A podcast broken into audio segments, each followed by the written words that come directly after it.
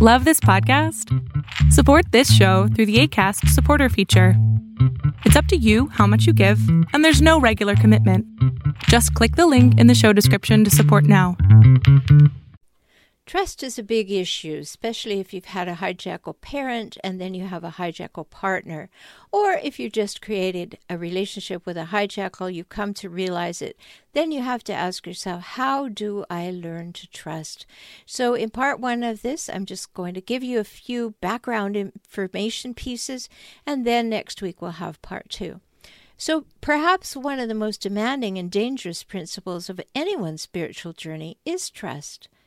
Many people think of trust as an economic commodity that can be earned or offered as a reward.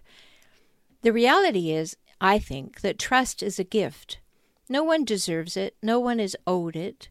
Trust is fairly dichotomous in that you either give it or you don't. There's no middle ground. You can't trust a little or a lot. You either trust or you do not trust. To trust a little is not to trust at all. So, to be able to trust another person, we have to be able to trust ourselves. That's usually the place where the whole system falls apart, right?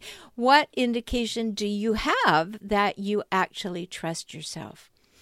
Are you trustworthy? I can tell you one quick way to find out if, under all, you believe you are trustworthy. Ask yourself if you keep your commitments to yourself. That's fundamental. And of course, you can figure that out easily because did you ever make a New Year's resolution that you didn't keep? That undermines your trustworthiness to yourself. We need to trust that we have what it takes to deal with life as it unfolds. And if we lack this basic level of trust, we're constantly living in fear that catastrophe is just around the corner and that we may not be able to recover from it. We're always waiting for that proverbial other shoe to drop in life. And if you've had that in your background, in with a hijackal parent, it's going to be even more. And many people then doubt their ability to deal with the pain, the difficulty, and complexities of life.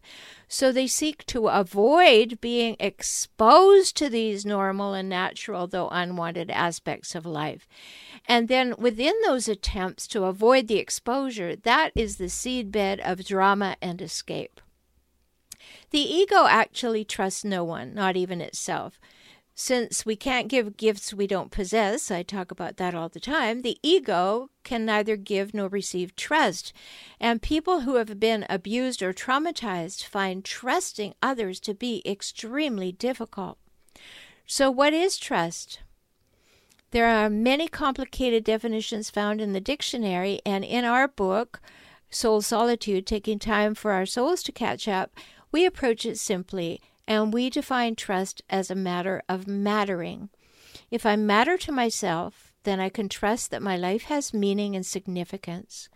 Because my life has meaning and significance, then I can trust that I have what it takes to realize that meaning and significance of my life.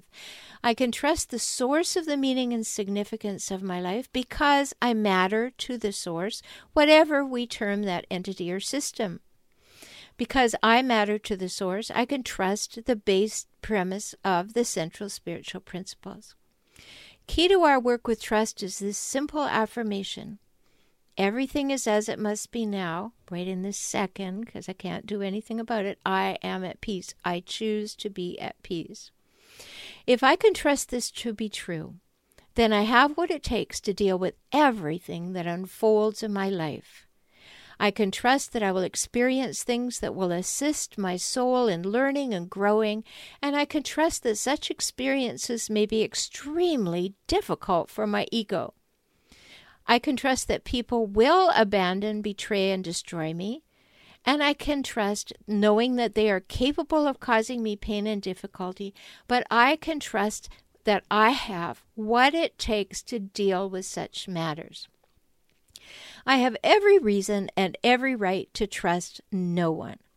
But if I fail to trust the source, myself or others, my alternative is to live in fear and trembling. And even though my life will end in death, I need to trust that even that mystery is part of the larger mystery which engulfs me. Trust seems impossible, but it is absolutely necessary.